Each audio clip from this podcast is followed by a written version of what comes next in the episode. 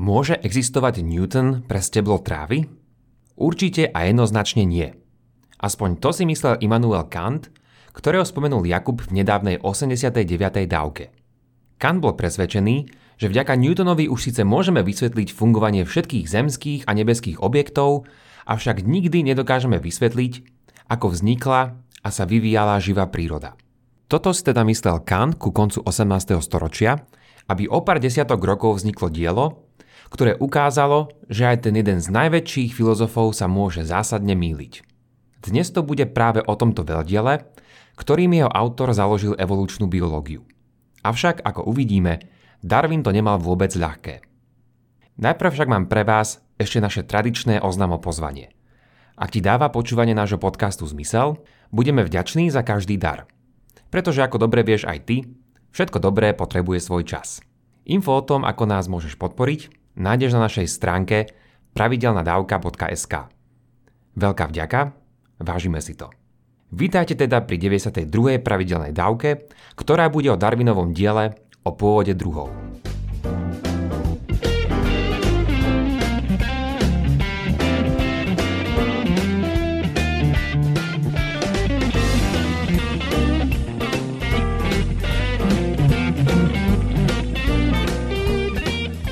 Mojich posledných dvoch dávkach sme si povedali o svete pred Darwinom a o Darwinovom živote do publikácie jeho diela o pôvode druhov, vydanom v roku 1859. Minule sme si spomenuli, že v roku 1844 napísal svoju 230-stranovú verziu svojho diela, ale nič z toho nezverejnil, až do jej knižného vydania o 15 rokov neskôr. Prečo taká dlhá pauza? Dozvedeli sme sa však, že v tomto roku vyšlo zároveň aj dielo Pozostatky prírodnej histórie, vďaka ktorému dostal Darwin minimálne obavy, ak nerovno aj strach. Avšak čoho presne sa Charles obával? Boli to náboženské dôvody či vedecké? Najbezpečnejšie a najpresnejšie bude povedať, že oba tieto druhy hrali u neho úlohu. Určite to boli aj tie náboženské námietky, ale na druhej strane zrejme sa viac bál tých vedeckých. Začneme však najprv jeho dielom. Darwin nevydal v tomto čase sám od seba, ale bol nútený publikovať. Bolo tak preto, lebo rok predtým dostal list od prírodovedca Alfreda Russella Wallace'a z druhého konca sveta, ktorý prišiel s veľmi podobnou hypotézou, to jest taktiež myšlienkou prirodzeného výberu. Ako by ste sa cítili vy, keby ste na niečom inovatívnom pracovali 20 rokov a potom by prišiel niekto, kto pracoval s úplne rovnakým uvažovaním. Keď si čítal Wallaceov list, mal zrejme žalúdok niekde v zveráku. Aby teda neprišiel o spoločné prvenstvo, musel publikovať čím skôr a na istom vedeckom stretnutí v roku 1859 boli nakoniec prezentované oba príspevky o týchto objavoch. Tá od Darwina, ako aj tá od Wallace'a a nakoniec boli publikované vo vedeckom časopise vydaným tzv. Lineovskou spoločnosťou. Žiadny z nich však nevytvoril vo vedeckých kruhoch zrušenie. Darwin však pracoval ďalej na knihe. Neustále sa k nej vracal. A taktiež aj neustále vracal. Neprešlo niekedy ani 20 minút bez toho, aby mal Darwin bolesti brucha. Minule sme si spomenuli, že sa cítil, ako by sa pri písaní priznával k vražde. Vedel však, že už nie cesty naspäť a musí dokončiť, čo začal. Darwin však ani v roku 1859 nebol spokojný so stavom svojho diela. Na jeho začiatku napríklad zdôrazňuje, že hoci na ňom pracoval už aspoň súvislých 15 rokov, jeho práca má ďaleko od dokonalosti. Nazval ho iba abstraktom a tvrdil, že musí obsahovať zaiste mnoho chýb a vraj by na jeho úplné dokončenie potreboval ešte zo 2-3 roky. Pri všetkom tomto, čo si ďalej povieme, môžeme mať na pamäti, že ide o riadky od dobrotivého, dôstojného a džentlmenského prírodovedca, ktorý sa obával, že svojimi myšlienkami raní náboženské city svojej milej manželky Emmy. A predsa len ešte sa s vami podelím o jednu príhodu o tom, kto to vôbec tento autor bol. Darwin posielal svoje kapitoly postupne svojmu priateľovi Hookerovi. Avšak pár záverečných kapitol skončilo ako si v stolíku Hookerovej ženy, kde boli aj papiere, na ktorých kreslili ich deti. Áno, presne tak. Všetky ich pokreslili. Hooker však vedel, aké mal Darwin zdravotné ťažkosti a teraz mu má oznámiť túto katastrofu? A tak sa v jednom liste posťažoval, že by si prial, aby sa na neho Darwin za toto poriadne vyzúril a nie aby to s jeho dobrosrdečnou povahou pokojne prijal. Takže takýto bol Darwin. Napokon nemal to zálohované na žiadnom cloude či USBčku. Takže, o čom bolo jeho dielo? Bolo o živom svete, ale nebolo o ľuďoch. Spomína ich na jedinom mieste, v ktorom vyjadril nádej, že v budúcnosti bude aj ich pôvod viac objasnený. Avšak každý inteligentný čitateľ vedel, že jeho práca mala mať rovnaké implikácie aj pre ľudí. Darwin si bol vedomý toho, že jedna vec je takéto niečo len tvrdiť a druhá vec je ponúknuť presvedčivé dôvody, prečo by to malo byť tak. Jeho dielo má 14 kapitol a všetky boli zoradené logicky tak, aby podľa ich autora tvorili jeden dlhý argument. Začnime teda na jeho začiatku. Samotný úvod do jeho diela je naozaj veľmi užitočný. Darwin tu totiž sumarizuje, čo môže jeho čitatelia v práci čakať. Preto ak budete mať niekedy čas, Prečítate si aspoň tento úvod. Toto dielo totiž zaručene patrí medzi tie najvplyvnejšie diela svetovej literatúry, ktoré vyjadruje, môžeme povedať, náš pôvod a smerovanie. Je to jasné aj z druhej vety v úvode, ktorá vraví, že tento pôvod druhov je záhada záhad. Tu je teda krátke zhrnutie tohto zhrnutia. Už na začiatku vraví, že je proti pozícii, ktorá zastáva, že Boh stvoril všetky živé druhy nezávisle od seba a taktiež je názoru, že všetky organizmy sa vyvinuli vďaka variáciám postupným vývojom. Čiže, inými slovami, zastáva evolúciu. To je fajn. Avšak takýchto sme tu už mali. Viď dávku 84. Povie nám však Darwin, akú evolúciu má presne na mysli a ako je vôbec možná? Ako by ste to už mohli čakať, spomenul aj dielo Pozostatky prírodnej histórie z roku 1844, ktorého nepodložené tvrdenia chcel prekonať. Ako sám vraví, Nemôže len tak tvrdiť, že po pár generáciách sa z nejakého vtáka vyvinul ďateľ a máme po probléme. Bude predsa na to niečo potrebné. Možno nejaký mechanizmus. Presne takýto mal Darwin pripravený. A tým bol prirodzený výber a spomenul ho už tu v úvode. Vraj sa o ňom viac dočítame vo štvrtej kapitole, ale to znamená, že si musíme prejsť ešte cez prvé tri. Čítateľ v tejto dobe musel byť zrejme ozaj nedočkavý. O čom teda boli? Prvé kapitoly jeho diela sa začínajú variáciami medzi organizmami. Jednak tých, ktoré môžeme získať cez kríženie a potom o tých, ktoré sa nachádzajú v prírode. Jeho cieľ tu bol jasný. Chcel čitateľov zaujať tým, aká plastická, premenlivá dokáže byť príroda v rukách šlachtiteľov. A ak v krížených druhoch môžu ľudia vytvoriť veľké zmeny len za pár rokov či generácií, čo by sa s nimi stalo v prípade, že ich črty vyberá tak povedia z príroda počas obrovskej časovej doby. Nasledovalo zhrnutie zápasu o prežitie, ktorý sa nachádza v prírode a o ktorom vedel už azda každý. Pretože živočíchy majú viac potomstva, než je schopné prežiť, nastáva v prírode tuhý boj o rôzne zdroje a prostriedky. Tieto prvé kapitoly slúžili na to, aby argumentačne uviedli čitateľa do tej štvrtej, ktorá bola o Darwinovom hlavnom koncepte, teda o prirodzenom výbere na ktorom mala fungovať evolúcia. Definoval ho takto. Takéto zachovanie výhodných variácií a odmietnutie nevýhodných variácií nazývam prirodzený výber. Ide tu podľa neho o čosi silnejšie, ako je selekcia variácií len pri umelom krížení. Táto sa v prírode predsa odohráva dlhodobo a neustále a neskôrší vedci ju nazvali relatívnou reproduktívnou výhodou. Čo to však presnejšie znamená?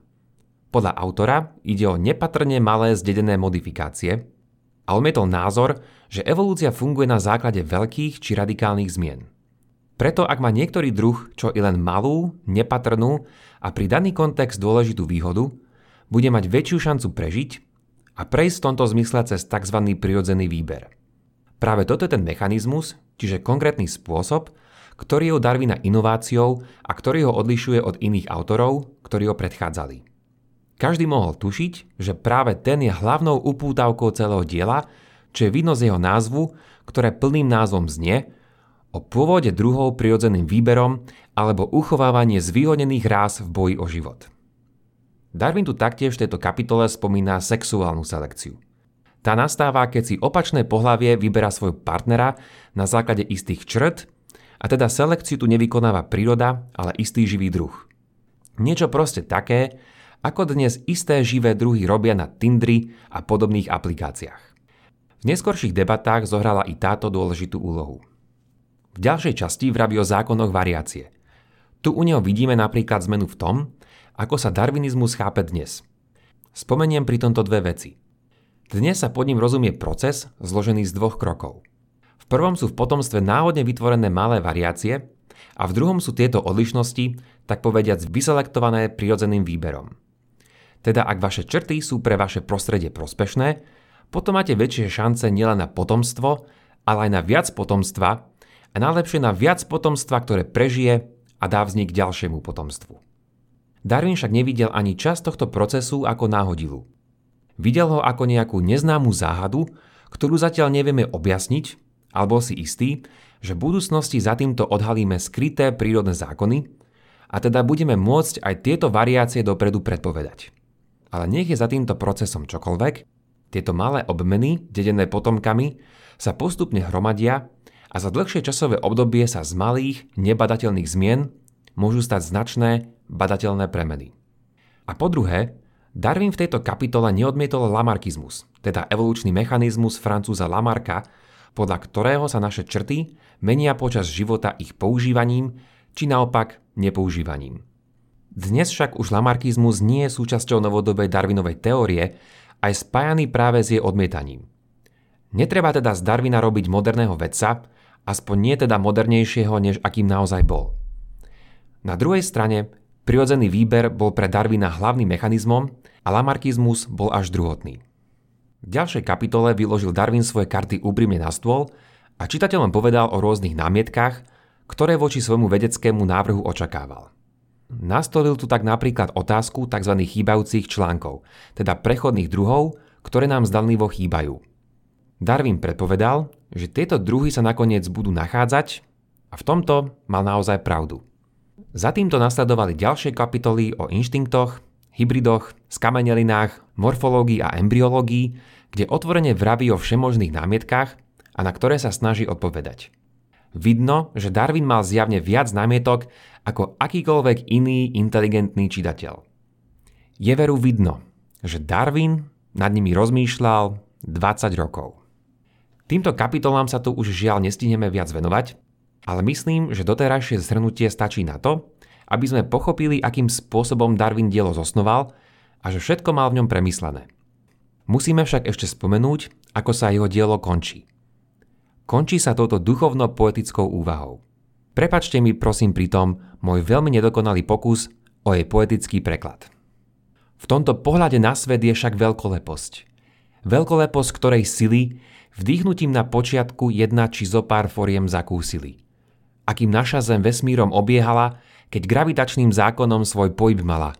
Je to z takýchto jednoduchých začiatkov, hoc boli malé, boli a sú nespočetné a tie najkrajšie formy stále vyvíjané.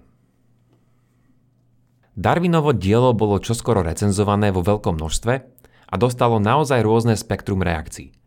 Našli sa medzi nimi aj veľmi pozitívne, pozbudzujúce reakcie, ale potom aj také, čo museli vziať Darwinovi vietor z plachiet. Jedna takáto veľmi nepríjemná pochádzala od Adama Sedgwicka, ktorý bol jeho priateľ a učiteľ v Cambridge. Viď dávku 88. Sedgwick videl Darwinové argumenty ako nepresvedčivé a naďalej videl v prírode veľkolepý boží dizajn, ktorý Darwin teraz zdá sa odmietal. Sedgwick sa vraj pri niektorých Darwinových častiach smial natoľko, že ho až začalo píchať v boku. Ďalším a zrejme najväčším oponentom bol pre Darwina Richard Owen a uštedril mu jeden z najväčších úderov. Owen mal na starosti prírodovedné zbierky v Londýnskom britskom múzeu a mimochodom práve vďaka nemu vďačíme za vytvorenie slova dinosaurus. Jedna iná veľká námietka vychádzala z veku Zeme. Evolučné premeny museli totiž trvať naozaj dlhú dobu. Darwinová geológia bola založená na tej uniformitarianistickej od Charlesa Lyella, ktorého sme si už párkrát spomenuli. Darwin sám v knihe na jednom mieste napísal, že kto s ňou nesúhlasí, môže rovno prestať čítať. Zrejme ho určite niektorí poslúchli. Ale čo vieme s istotou, je, že Lyellová a teda ani Darwinová geologická chronológia nebola všeobecne príjmaná. Jeden príkaz za všetky je v tomto prípade William Thomson, známy aj ako Lord Kelvin, ktorý bol jedným z najväčších fyzikov tej doby. Darwin nemal proti jeho výpočtom zemského veku dobrú odpoveď a na priebeh evolúcie potreboval oveľa dlhší čas. Vyžadoval si aspoň 300 miliónov rokov, ale Thomson mu z nich priznal len 100. Presnejšie výpočty prišli až ku koncu 19. storočia s objavom radioaktivity a dnes vieme, že Zem je stará približne 4,5 miliard rokov. Iná kritika prišla ohľadom dedičnosti a nedostatočnej síly prirodzeného výberu. Zaslúžil sa o ňu hlavne ďalší fyzik a inžinier Fleming Jenkin. Darwin a všetci okolo neho pracovali s milnou verziou dedičnosti – podľa nej sa črty rodičovských organizmov v potomstve zmiešajú a biologicky spriemerujú. Jenkin poukázal s vedomosťami matematickej pravdepodobnosti na to, že takto fungujúca evolúcia by nefungovala. A v tom mal pravdu. Čo bolo potrebné, je iný typ genetiky, ale tá prišla až neskôr. Dnes sme si povedali to, čo nám chcel odkázať Darwin. Že všetky prsty, plutvy, panciere, kvety, končatiny, kone stravovanie, správanie či skameneliny môžeme vysvetliť celkom prirodzeným a prírodným procesom. Hľadal, či existuje nejaký jeden princíp, vďaka ktorému môžeme vysvetliť všetky tieto rôznorodé rozdiely. Niečo také vysvetľujúce, všeobsiahle a veľkolepé ako Newtonova gravitácia. Darwin hľadal a našiel. Klopal a bolo mu otvorené. A za týmito otvorenými dverami sa nachádzal princíp, zvaný prirodzený výber. O jeho ďalších príhodách si však v budúcich dávkach povieme určite ešte oveľa viac. A tiež vám dlžím ešte viac o tom, akú úlohu hral Boh vo všetkých týchto debatách. Verím, že čoskoro sa k tomu dostaneme.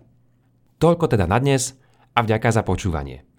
Ak máte ohľadom dnešnej dávky nejaký koment alebo otázku, neváhajte a napíšte ich buď do facebookovej skupiny alebo pošlite na môj e-mail andrej.pravidelnadavka.sk už len pripomeniem, že pravidelnú dávku môžete odoberať v podcastových aplikáciách Apple a Google Podcast, Spotify, Stitcher a Podbean. Ak neviete ako na to, choďte na pravidelnadavka.sk, kde nájdete jednoduchý videonávod. Teším sa na vás na budúce. Buďte zvedochtiví a nech vám to myslí.